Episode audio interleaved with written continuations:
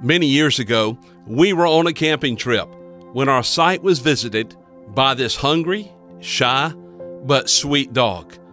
This dog had no tags and stayed around us the whole time, and it was apparent she didn't have a home.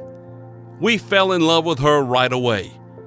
On the morning we prepared to return home, I wrapped this dog in a sheet and carefully placed her in our vehicle. The next day, we took her to the vet got all her shots, bathed her, and treated her for fleas. And we gave her a name, Bonnie. And for the next 12 years, Bonnie was a big part of our family. Bonnie went from being a malnourished stray to eating like a queen. She went from roaming the woods alone to having a family to play with in her own yard. From sleeping in the cold to sleeping in her own warm space Bonnie had a new life and a new name. And this is what Jesus does. Those who follow Jesus receive a new life and a new name. Well, hey, friends, today's word from the vault is potential.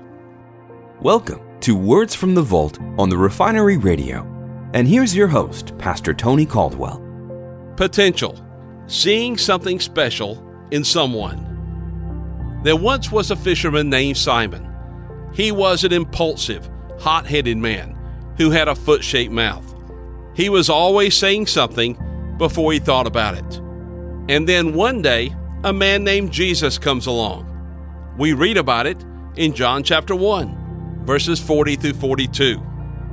Andrew, Simon's brother, was one of the two who heard what John had said and who would follow Jesus.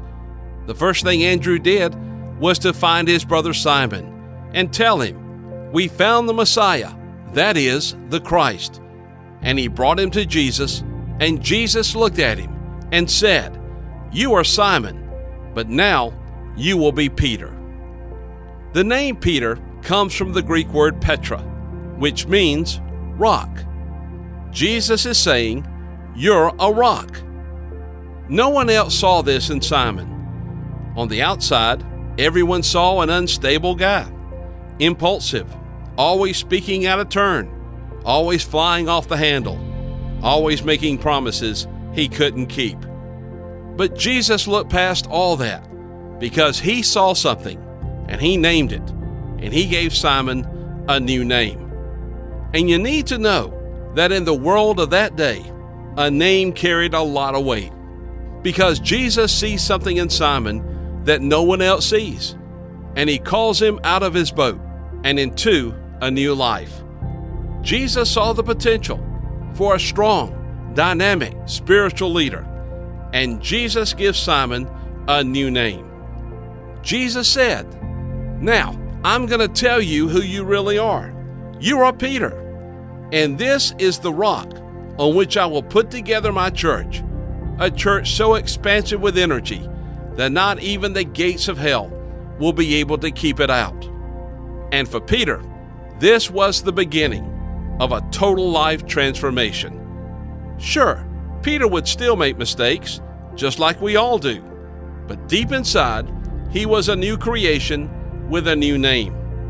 And again, back in ancient times, a name really meant something.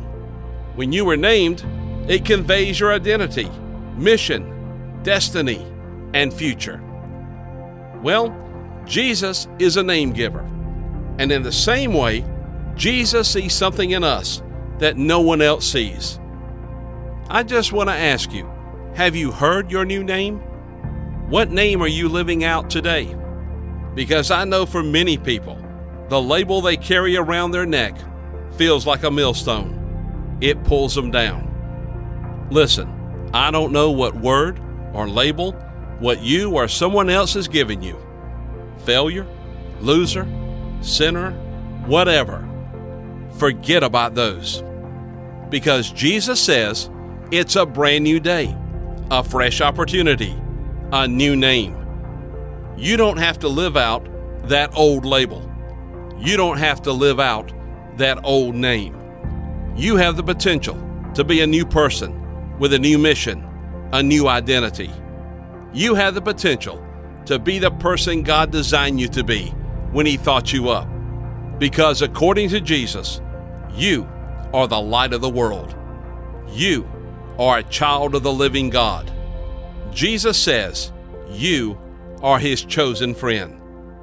Remember, the first most important day of your life is the day you were born. Otherwise, you wouldn't be here. And the second most important day in your life is the day you discover why. When that happens, you will hear Jesus give you your new name. Because Jesus sees your heart. And just like when he saw Peter, Jesus knows your potential.